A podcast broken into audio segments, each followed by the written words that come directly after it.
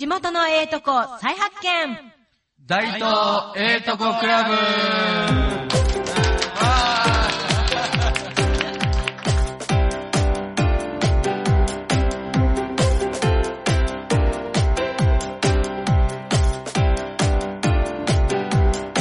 始まりました。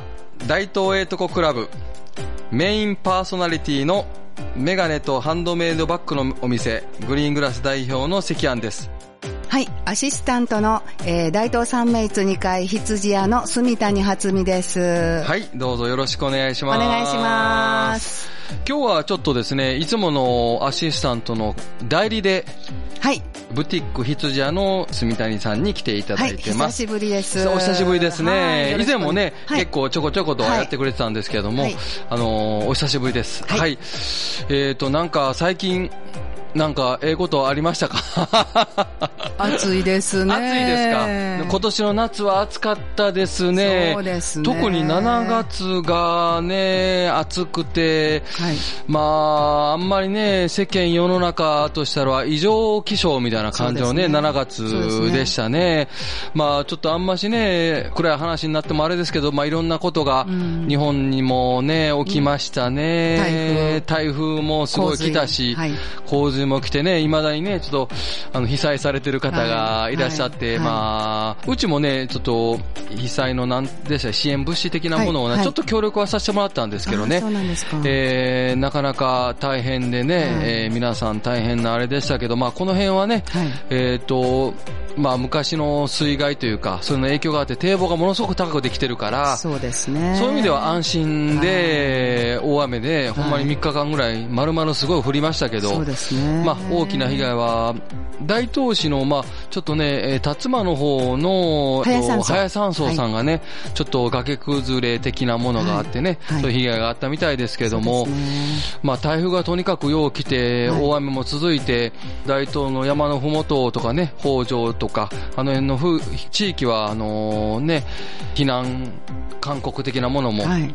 もう出てましたけどね。私は水害の時に、ちょうど経験してるので、あそうでしたね。もう、体半分ぐらい使って、商店街のはい、それ経験してるので、あーなるほど。水害の大変さはい。あわかりますか？本当に大変やと思いまあーテレビ見てたらね、はい。もうお店がね、大変になってるとこ見ますけどね、ね。あの気の毒やなとも思います。と同時に、はい。我々もまあ何もなくお商売させてることを、す。はい、感謝して。感謝してやらないといけないですね。はい。まあそんな感じの7月、8月になりましたが、ではさて、えー今回も素敵なゲストをお迎えしています。はい。サイクルショップミラノから北野義春さんをお迎えしてお送りいたします。どんなお話が聞けるんでしょうか、えー皆さんお楽しみに。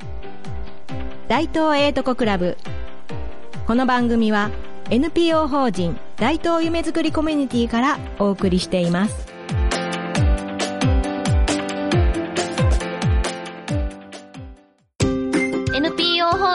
大東夢づくりコミュニティではインターネットラジオ大東 FM やフリースペースの運営また地域活性化イベントの企画運営などを行っています。ラジオでは大東市の様々な情報をお届けしています。現在ゲスト出演者を募集中。詳しくは大東夢づくりコミュニティで検索。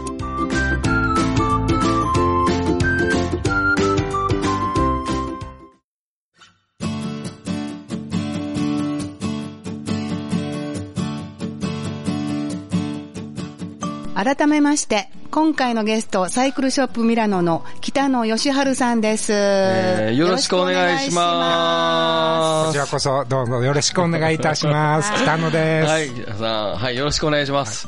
えー、北野さん、まあ、ちょっと前からね、ちょっといろいろとね、あの、お付き合いさせていただいてるんですけども、えー、北野さん、自分ところのお店は、一応自転車。はい、一応、一応自転車一応自転車屋さんですか。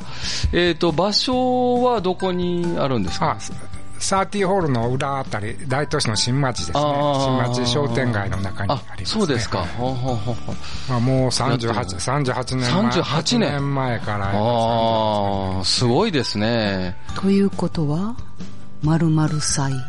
え？まるまる何歳なの？まるまる何歳？えー幼稚園の時から自転車。いやいやいやいやいやや。何歳やろな。初見さんのところで何年でしたっけ？うちでね、3月ですか？いや、あーまあまあ、さ3名で？三月は39年です。39年。はい。じゃあ、羊屋さんの方が先輩なんや。そうですね。そうですねうち店出す時も3名できてもうできてました？できましたからね。へえ。その前に仮店舗で2年8ヶ月やってたんで、はい。もう40数年。じゃあ1歳からやってます。1歳からやってる1歳から、1歳からやってますか？ら。ああ、そうですか。はいあいや、そうですか、ちゃうわ。仮店舗はポポップタウンでやってたんですよね。そうです、そうです。今のね、あの、駐車場のねはい、とこですよね。懐かしい。ラブラブタウンって言ったんですよ。え、ラブラブタウン？はいまあそういう話、ちょっとしだしたらまだ長くなるからね。あれな、あれなんでしょうけど、はいあの、は、えっ、と、でも、北野さんがお店やり出した時は、住の堂って3名津ができて、あそこの場所は新町の商店街って言ってですよね。あの駅から出て、ね。はい。駅から南に下ってそうですよね。その時って、どういう状況やったんですか？その新町の商店街も。なんか覚えてます？ああ、まだ近くに田んぼたくさんあってね、人間のお客さんと同じぐらいカエルとヘビがよう店に来てましたけどね。人間。あの辺も田んぼ結構あったんであ、すか？昔はね、さ38年前は。サーティーホールはじゃあちなみになかったの？あ、サーティホールはなかったですね。そらそうか、サーティーホールっていうだけあってうん。サーティホールはなかったです。あー金棒はもうすでになかったですよねあ。そう、金棒がなくなって、川中新町の、はいはいはい公団のはい。団地が。それが3月よく似た時期ですよねそうです。ね。ああ、そうですか。だから店出しへたのは、あの、金棒の跡跡地に、川中新町の団地ができたんうとん、そうですね。住の堂の駅前の自転車の数がね、はい。日本でさ、JR、日本の JR の駅で3番目に多かったんですよ。その当時そ。の当時。それから僕が店始める1年前ぐらいの。それで自転車屋さんしたんですか？そうです。もともと実家が自転車してたんですけど、僕はアパレルの会社で勤めてたんですよ。でも、まは自転車なんかするつもりがなくて、ね、アパレルの自分のブランドを立ち上げたくて、イタリアの、イタリアのミラノに行くよ、まあ行っても多分成功はしないですけどね、まあそういう夢を持ってて、それで店のサイクルショップでミラノ。うん。なんですよ。で、ちょっと事情があって、こちらで商売することに、自転車屋さんもすることになったんで、まあ、アパレルにいてた同僚とかが、ね、ミラノに行かれへんようになってんから、せめてミラノの名前で金儲けしたらええやないかということで、店の名前を、まあ、ミラノっていう名前にえー、な自ったんです。転車屋さん、やりたかったうん、じゃあ、実家は自転車やって、そうだね自転車みたいな儲かれへんから親は掴んでええって言言われてたんでね。でもそのね、当時、38年、9年前、えええ。っ、と、まあ自転車屋さんやって、その時、ぎょうさん、うんぎょうさん売れたんですか？自転車ってめち。ゃくちゃ売れまし売れましたね。ああそうですかうんまあまあ見事に。もうここやったら自転車が、がええやろうなと思って。今みたいなチェーン店とかあんまりなかったですよねだ。から個人の自転車のお店ばっかりなんでね。この前僕、あの、その近所の、きあの、小島電機、新田の方の小島電機行ったら、自転車売り場がむっちゃ大きくて、なんかおもちゃ屋と自転車売り場、いなんか半分ぐらいしてて、うわ、自転車まですげえ売ってるわ。でもここメンテナンスどうすんねんとか思ったんやけど、そそれぐらい今はね、そのチェーン店のね、自転車屋さんとかあって、昔はじゃあ、もうさもう40年ぐらい前はやっぱうんほとんど個人経営のお店ばっかりで、どっちかと言うたら、時代遅れ。アパレルから入ってきたら、もう非常に時代遅れな業界やったんですよ。へえ。あ、そうなんですか。ええそれで、もう信じられないね、店にレジがないお店ばっかりやしうんうんうんあーへえ。ねね、値札も手書きの手札にね、まるで、うんうんうんうん魚魚屋が八百屋が野菜や魚売るような手書きの値あー。へー。札しか書いてなかったり、非常に遅れてたし、じゃあもう店出しただけで結構、自転車結構毎日、まあまあ売れたんですね。その時は、まあ台数も。まあ、したね。他のお店に比べたらちょっとおしゃれに見えてたんじゃないかな。品揃えなんかも私も買いに行きましたよ。あそうなんですか？買いに行きましたでもその時は北野さんと喋ったことなかった。あ愛想笑い自転車屋さんでどうも申し訳ございません。そうなんです、実は。怒ってはるみたい、いつでもね。昔はね。あ、なるほどね。昔はね。うんうんうん。なるほど。ね、それで、へーさんも、ね、住谷さんも、ね、商売されてるから分かると思うけど、はい。ね、小売って、うん。自分がお金出して買いたいものを売りたいじゃないですか。ね、自分がお金出しても買いたいようなものをお客さんに売りたいっていうのがあるんで。まあね、でもそんな現実はそうもいかない部分もあるじゃないですか。そうですよ最初はそうですよね。うんね、商売が始めたばっかりの子は夢があるからね。うん。小売業に対して、ね、そう、僕もそう、40年も、38年もしてると、なんか、時代、時代、まあまあ、なんかね。なんか商売臭くなってしまったけど、うん。最初店始めた頃は誰でもそうやと思うんうですよ。ね、そう、小売業っていうのはね、自分がお金出しても買いたいようなものとかサービスをお客様に提供したいとかいう、最初はすごいこだわりがあると思うんですよ。うん。うん。うん。でも自分食べていくためにはビジネスやからね、だだんだんそこからちょっと、ちょっとずつうん。外れていって、ね、商売として成り立つような方向に進んでいくんやけどうも、ん。ね、どんなお店でも、店、は小売業始めた頃っていうのは絶対、そこのどんな業種のお店でもそうやと思うけど、うん。自分がお金出して欲しいようなものをお店に、ね、並べて売りたいっていうのうが、ん。じゃあママチャリは売りたくなかった。の？あちょっとちょっとね、やっぱり。うん。まあでも、やっぱり売れるから売ったっていうところもありますよね。まあまあ、売れるか売れるし、でもやっぱりちょっとおしゃれな自転車とか、最初昔はハンドメイドでお客さんから、こんな色の自転車、こんな形の自転車っていうのをお客様が聞いてハンドメイドで作ってたりしてたんですよ。ああ、じゃあ初めは。すごいだからそれもああった、そういうのしてるとこ。なかったんでねうーん。それも結構じゃあ売れたんですか？あそれも。ハンドメイドのやつも。もう1ヶ月待ちとかへー。2ヶ月待ちとか。あ、そうですか。すごい手作りがそんなたくさんすぐ作れない。その手作りの良さって何があるんですか？うんまあ、だから自分の色と形？まあ、色色も全部？まあ、ハンドの形もそうやし、へね、そうパーツもいろいろ好きなの選べる。ね。タイヤをどこのメーカーにするかとか。そういう凝ってる人が、今もそういうのは、あんまりやってないかもしれんけど、よそはやってはるとこもある。うほとんどうんしてないんじゃないかな。今はどっちか。コスト的にすごく手作りにすると高くなってしまう、そうですよ。ね。ほー38年前始めた頃っていうのは自転車屋さんも、うんだいたい半分ぐらいの自転車は部品、パーツでバラできて、店で全部一から組み立ててたんですよ。今はそういうのしてるとこないですから。へえ、そうなんですか？で、あの、ブルジストンとかパナソニックとか、大手一流メーカーのやつは、それも、あの、スチール組み立て、それは今も変わってないですけど、70%工場で組み立てて、運送費が高くなるんでね、あの、あと、あの、パッケージの中にな、工場で組み立てるのは70%まで、残り30%は店で組み立てる。だけどまあ、まあまあ、大手メーカーのはもう、カタログに載ってるからその通りに組み立てないとダメですけど、それ以外のうんメーカー、商業型というて、安く売られてる、県下で売られてる自転車っていうのは全部自転車屋さんみんなバラで、車輪のスポークが一本一本から組み立てて、全部、ほとんどのお店は手作りであったんですよ。やけども、それを手作りをあまり売りにしてなかった。ほとんどの自転車屋さんが38年前やと、みんな手、みんな手作りで売ってはったけども、そのパンフレットに載ってる通りに組み立てて、販売さされて、されてたんでね。うんまあ、それをどうせ手作りでで作るんやったら、もうこっちでお客さんからオーダーシートに選んでもらってもパーツチョイスして、組むのが結構当たり前でしたね。ああ、それを結構知りませんでしたよ、うんそんな話。あ、昔買ってもらった時、ローマ字でネーミング入れてませんでした。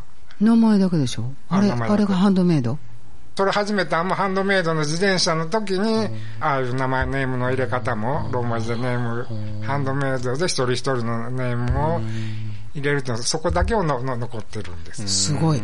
個人ではあんまりやってる、それを売りに出してるところはあんまりなかったんあですか関西ではね、関西では。関東とか六本木あたりではそういうのなるほど。やってる店は、だ。から関西ではそういうのいてる、そんな僕アホやからみんな、ええとこ取りですわ。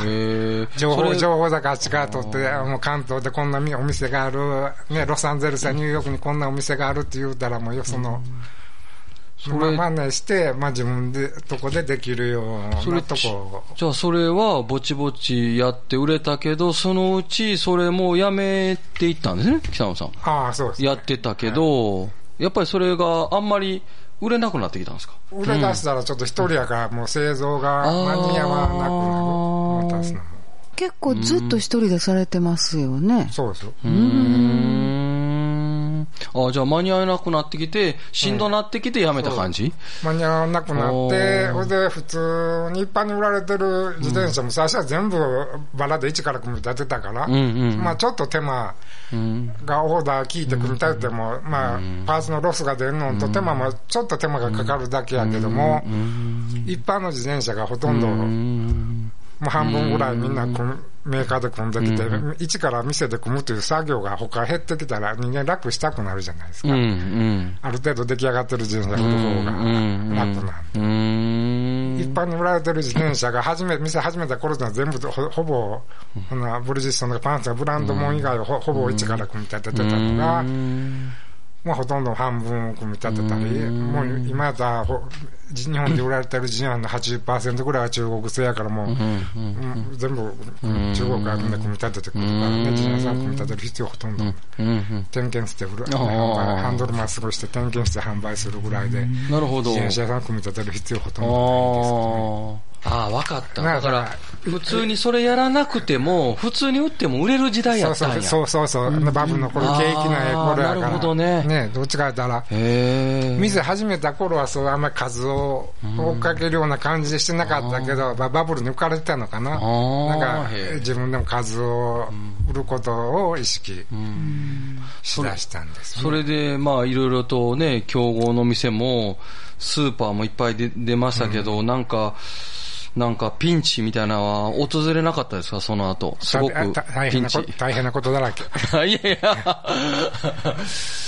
うん。まあ大変な頃はすごい大変なことなんかあります？でも自転車ってすっごい今安くなってますやんか。ああだからほとんど中国製になったからですね。それでもすごく、それも大変なことですよね。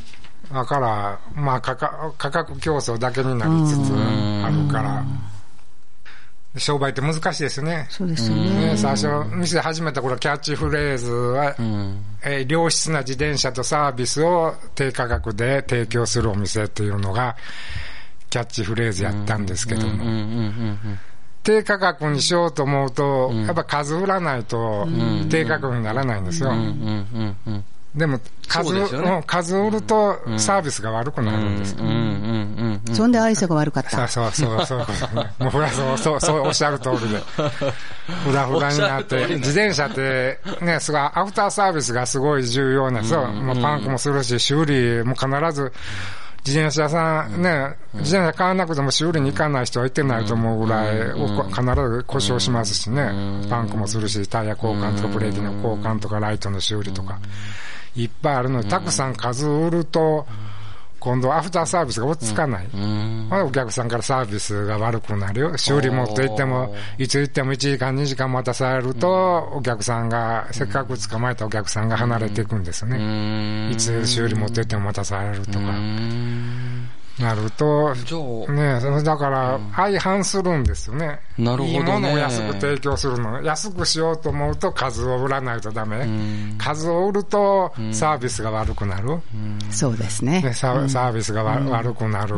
その、やっぱりそう、両、ね、最初は何も分かってないから、そう、夢みたいなこと、ことをキャッチフレーズというか、に打ち出してやってたけども、なかなか両方は難しい。いいもんね。両方は難しいですよ。ね不可能に近いけど、まあできるだけそれを実現しようと思って頑張ってるけども、現実的には、いいものを安くしようと思うと、数を吐かないとダメやし、ね、数を吐くと絶対サービス悪くなっちゃうんでね。なんか、やっぱりちょっとお商売にね、うちはメガネ屋で、住谷さんとこはね、ブティックやけど、はい。なんか微妙に気をつけなあかんというか、なんかポイント違うんですね。なんかあの、アフターも考えて売らなあかんとか言って。あーでも、でも分かりますよ。北野さんの言うてはることすごい分かる。やっぱりあんまりね、売り上げを追いかけすぎると、ねやっぱりそれは、まああの、なりますよね荒くなります。ね、荒くうなる。ん、そうですよね。そうです、なりますねそうです。うん。どっかに幸せが来るというか、他のお客さんに迷惑かかったりとかね。そういうのは確かにありますもんね。うん、だから、ね、お店始めた頃っていうのは、ね、自分がお金出しても、ね、買いたいものを売りたい。ん。良質な、良質なものを売りたいやけど、数を求めるとね、だから自分が売りたいもんじゃなくて、売れるものを仕入れるようになるんですよ。自分が、本当は店始めた頃っていうのは、自分がお金出しても買いたいようなものを安くお客さんに提供したいという考えで始めたのが、ね、売り上げばっかり見るようになると、どうしてもバブルの頃と景気がどんどんどんどん売れて、売り上げがどんどんどん上がっていくんです。そうそうすると、売り上げの方しか見なくなると、自分が売りたいものに売れるものを仕入れて、売れるものを売るようになるんですね、さもう最初から。ね考えてた商売とちょっと違う方向に。初見さんもなんかそういう。ね、行っちゃあります、あります。のありました？あります。今の聞いててすっごいありますよ。あそうですか。やっぱりちょっとなんか迷うというか、少しまあブレるというか、ぶちょっと、迷うというねちょっとそういう時がブレるブレる時期みたいなのがあるんですね。商売絶対難しいですよ。そうそうそうそうね売り上げも大事だしね、やっぱり利益を上げないと食べていけないですからね、小売業で。振り返ったら、あれ？ちょっと違うなっていう時ありますよね。最初考えたこととそれがブレです。ね、ちでもょっと違う方向に行ってるなっていうのが。それは、今振り返ったら、うん。まあ、仕方なかったこと。そうそう、そうです。でもあるんですよ。まあ、うんそう生き残らないとうん、そうですね意味がないから。うんそうですそうですすごいちょっとね、なかなかちょっと、すごい、すごい話になりましたね。なんか商売のう。んだからそれも経験して、これも経験して、ね、今ね、なるほど。あ、そこそこでもいいから、やっぱり丁寧な商売したいなって今思ってますよ。はいなるほどねはい。丁寧なお商売をしたいと。あそうです。やっぱりそれは根本に、そうおね、おそう二人ともあるんですよそうね。ですそうですすごい大事なことですね。私もあります、やっぱりね。あの、やっぱり雑にはしたくないといそううかね。ですね。なるほど。なんか、今聞いてると、今もまあまあ、やっぱりこ、それがまあずっと大変な、楽は来ないというか、っていうあれなんですね。それが今、これからも続いていく感じなんですね。お商売の話で言うとそうですねね。うーん、なるほど今めっ。ちゃ、ああの、愛想いいんですけど、どこでどう変わられたんですか？え？はつみさんに会ったから愛想。違いますよ。うちのパートさんに聞いたらね、え、あの人ミラノさんじゃない？前の人じゃない？ってはっきり言いましたよ。え、ど、どないなったんですか？そこをどうしても聞きたいみたいですよ。どうしても聞きたい。初見さんは。まあ、それ売り上げが落ちてきたから余裕が出てきたんじゃないですかね。あそれめちゃくちゃ売れてる頃っていうのは、やっぱ1日24時間じゃ足りないんですよ。あうん。すごくバブルの頃から、38年してるけど、20年ぐらいは4、5時間しか1日寝てない。うんへー。やらやらなあかんこと、ね、売るだけじゃなくて、あと、ね、アフターサービスで修理したりメンテナンスもせなあかんし、ね、仕入れのこととかね、油申告やったら長文もつけないとダメやし、やらなあかんこと山ほ山ほどあるんでね、時間が。全全然ほんまなないんですよ。そうすると、だからさっき言ってたね、お客さんに対して愛想が悪い、そこがサービスが悪くなる。かりま売す。り上げがどんどんどんどんどんどん上がるけども、一人のお客さんに対してもそう愛想なんかしてる時間がない、すごい愛想が悪い。わかるだからそれがサービス、サービスが悪いっていうのかね。あるあるね。あるあるです。あるあるあるなんですよ。はいで、あ一人でるあるです対応できる、一日で対応できるお客さんの数って限られてるじゃないですか。だいたい一日30人か40人ぐらいしか対応できないけど、一日5、60人来たら、お客さんいらんじゃん。その絶対商売であとしたらいけない商売人にあるまじきことやけどね。いやー僕もわかります。もうね、だから丁寧にななれないんですよね。もう、そうですね。だから何もでもお客さんが来ちゃうとね、すごい売れてる時は。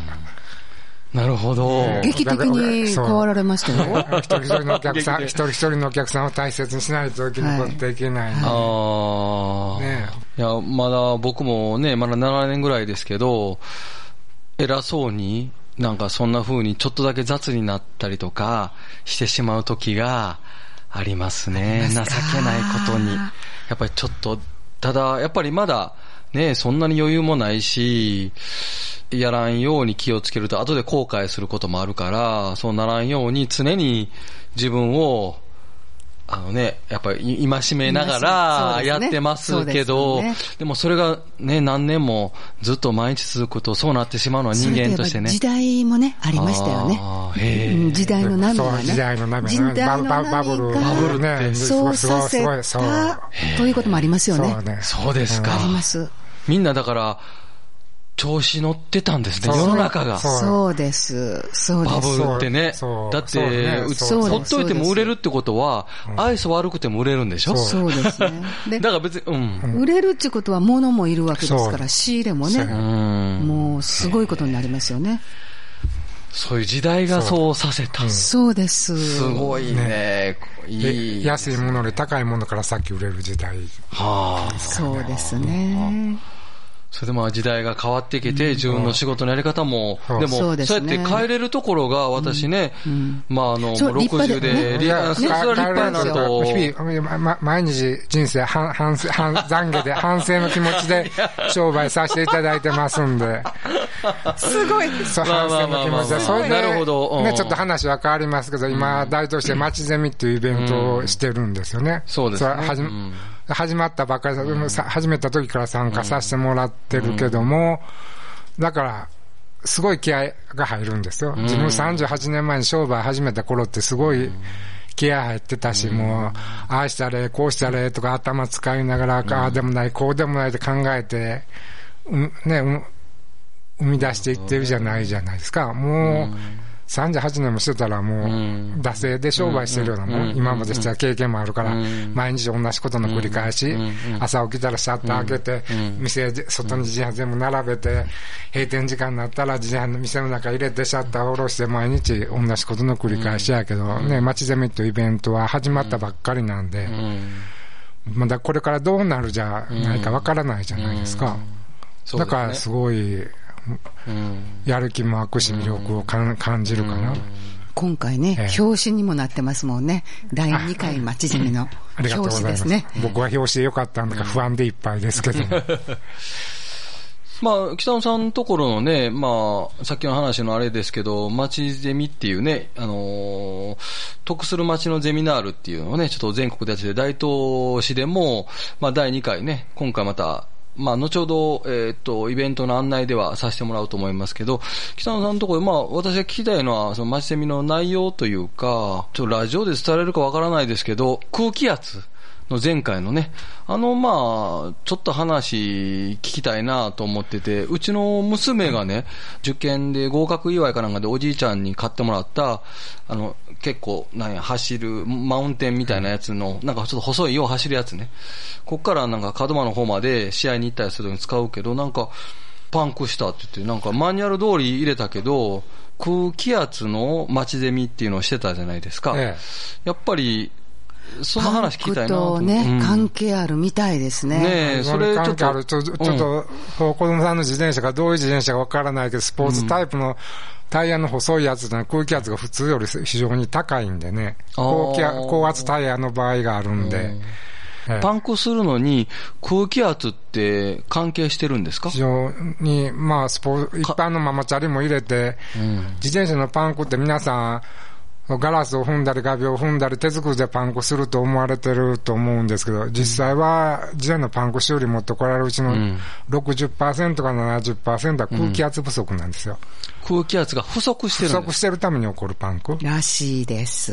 いあの、パンパンに入れたらしない？こそう、そういうことだけど、入れすぎたら破裂するんで。入れすぎたら破裂する入れ入れすぎたらタイヤ破裂するんで、限度が難しいんですよ。いいつも同じ空気圧にしとかないとダメなんですか？ああ、そうですね。はあ。なんか空気入れすぎと、まあ、要はパンパンが一番いいんですけど、なタイヤには空気入れて限度があるんで、限度上入れちゃうと全部破裂しちゃうんでね。簡単な測る方法としたら、まあ、か、カチンコチンになるぐらい入れて、まあ、破裂せえへん程度にいっぱい入れて、うん。自転車の上に体重乗せて座った時に、うん。に、ちちょっと後ろがへっこむ程度。ー前はへ全くへっこむない。後ろがちょっとへっこんで、地面に設置面積が10センチぐらい。だから、ちょっとへっこむ程度。なるほど。こまめに？そうそう、こまめに。入れるのがああ普通ですよね。ええ、だから2、3そういうことですね。2 3ヶ月で必ず空気減るんでね。2、2、3ヶ月に一度、もうちょっとずつずっとめんどくさいけども空気入れる。自転車はそれが非常に大事です、2、3ヶ月。えらい減らんと入れへん、入れへんもんや入れへんからと思ってそうました。エラー減ってからだと非常にパンクしやすいんで、それでパンクの原因の7割ぐらいは空気圧不足でパンクするんですよ。あとまあ自転車のことで言うと最近まあ電動自転車、あれ最近よう売れてるっていうかみんな乗ってますね若い人。あれ今よう売れてるんですか？あめちゃくちゃ売れて売ます。れてますか？でも危なくないですか、あれ。危ないですね。あ危ないのあれ？危ないですよ。あやっぱうんりスピード出るんでね。あー、だスピード。時速25キロになって明日止まるようにななって、リミッターがついてるんですけども、25キロ出んの？結構軽く込んで？あじゃあ25キロどころか40キロぐらい出ます。え？あ加速してる時が一番しんどいんでね、時時速25キロまであの電気の力で加速したら、そこから人間の力で40キロぐらい軽く出ます。でもそんなよ25キロとかで走ってる人いないですよね。なんか、なんとなく。毛が多いですよ。あ毛が多いんですか？うん、すごく多いです。あー危ないけど普、通よりかやっぱりスピード出てしまうんでね。あとなんかママさんのチャリンコもよう売れてますよね。前と後ろで、あんなに安定してなかった。僕らの時はそんなあんなね、安定したチャリンコなかったけど。だからあれで電動自転車がめっちゃ売れるようになったそうですよねえ。そうそうそう。なんかそんなんですわ。え電動自転車最初はお年寄り向けに、うん。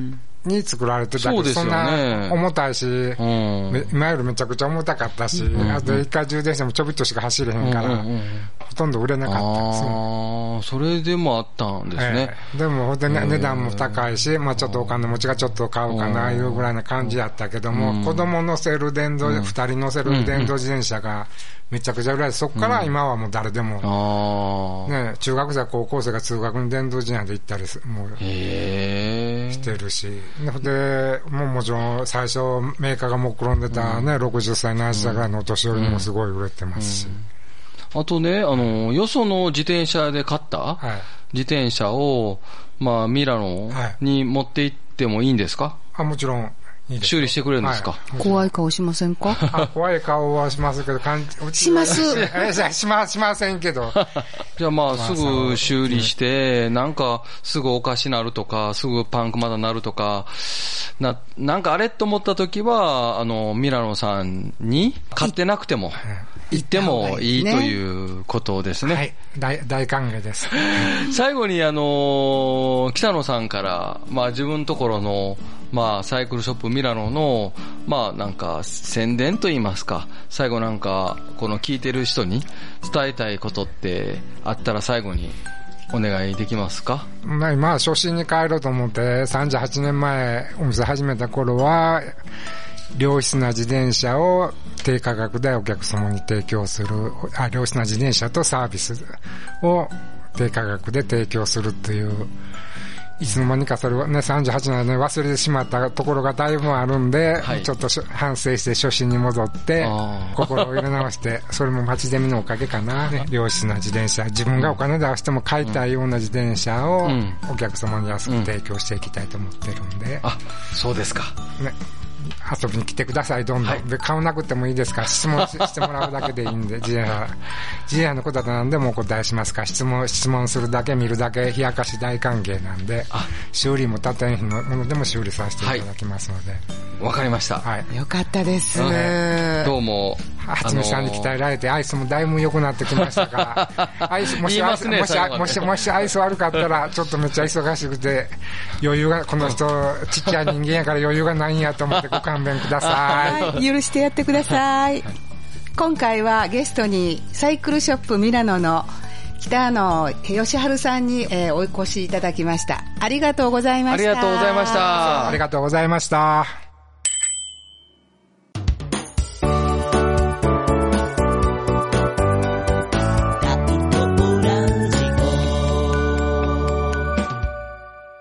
大東勝手にインフォメーション。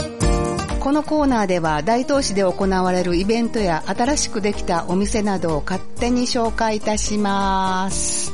はい。では、よろしくお願いします。はい。一番さえーでは最初にえーともこさんのイベントからお知らせいたします。はい9月1日、9月8日、9月15日に、これ、えーっと、ハープのレッスンなんですけど、3回レッスンになってます。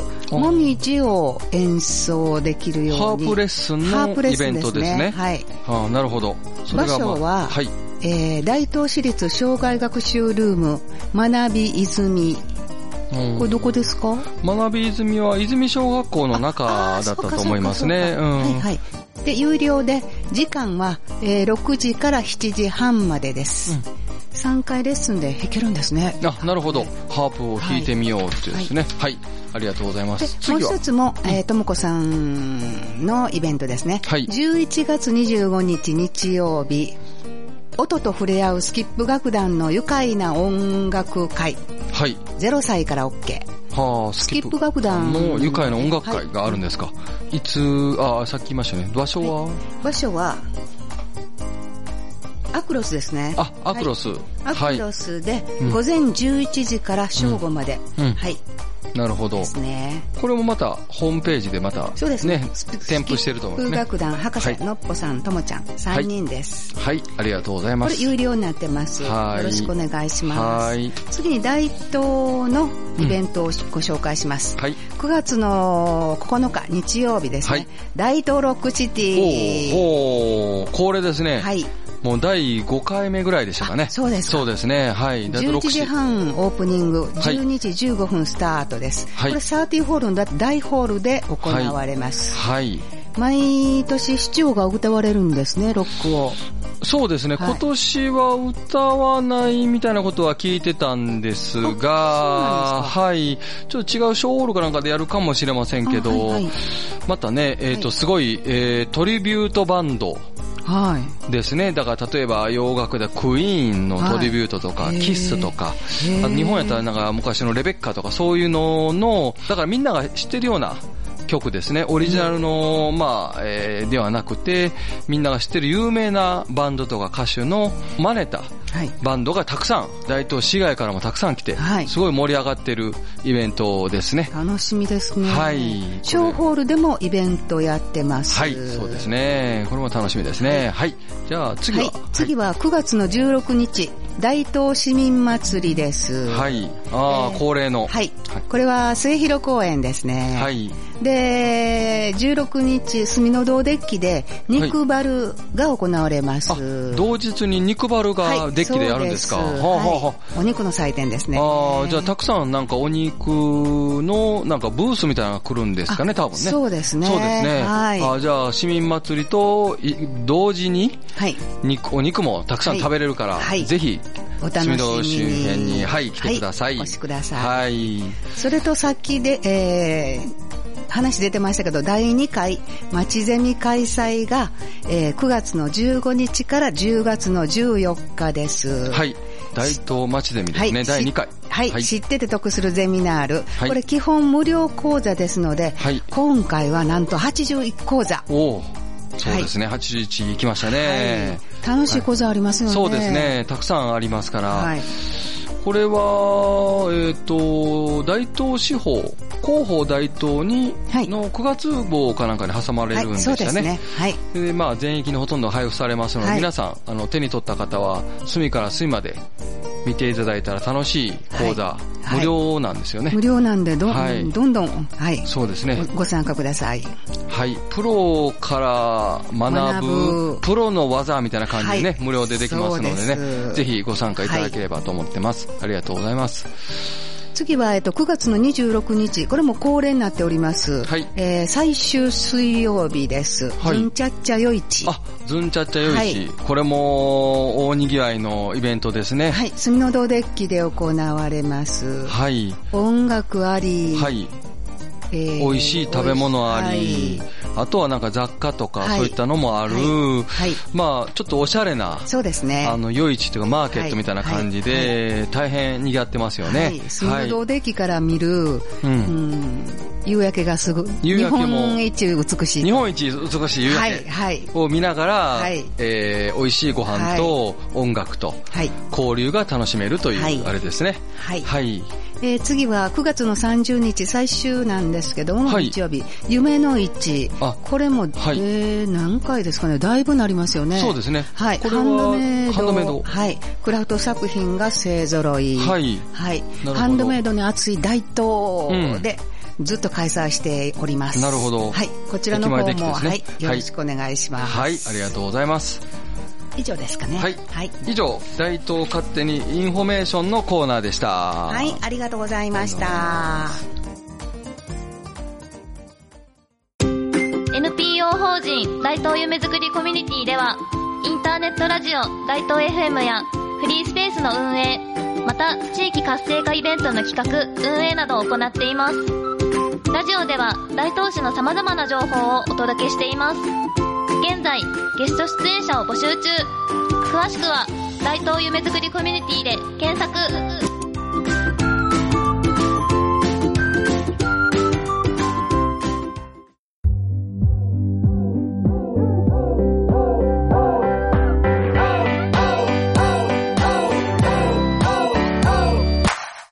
はい。では、お別れの時間が近づいてまいりました。えー今回はゲストに、サイクルショップミラノの北野義治さんをお迎えしてお送りいたしました。今日はあのー、住谷さん、今日は北野さんの話聞いて、どうでしたか？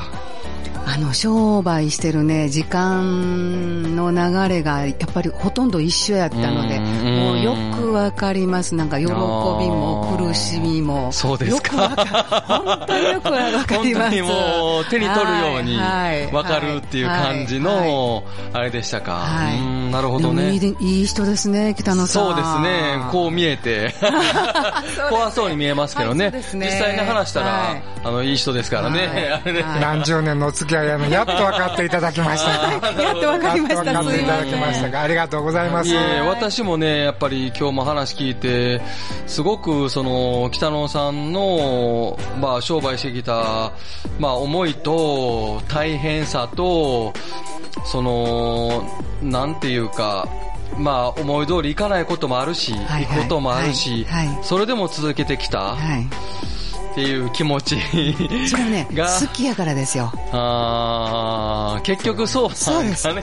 商売が本当にお好きなんですよ。あー。じゃあもうちょっとね、愛想よくして。る、い。いますけどね。今愛想いいです。あーなるほどね。はいそこはすごい僕個人的にすごく勉強になった収録で、改めて今日またもっと頑張ろうと思ったし、はい。もっと頑張ってる先輩たちがおるから、はい。えーね、泣き言言ってられへんってはいいう気持ちにもなった、すごくちょっと心に残る収録になりましたね。どうぞ超えていってください。頑張るようにね。はい。じゃあ、ちょっと最後残ってもらってる、まあ、北野さんにもなんか、今日収録してもらって、どうでしたか？ええ話ができたかどうかは分かりませんけど、非常に楽しかったですよ。あそうですか今日は呼んでいただいてどうもありがとうございましええこちらたこ。そありがとうございました。あはい。大東ええとこクラブでは、これからも大東のええとこ、ええ人、ええもんを紹介していきます。これからもぜひお聞きください。大東ええとこクラブ、お送りしましたのは、メガネとハンドメイドバッグのお店、グリーングラス、えー代表の関庵と、羊屋の住谷初美でした。それでは次回まで、ささようならら。大東エイトコクラブこの番組は NPO 法人大東夢づくりコミュニティからお送りしました。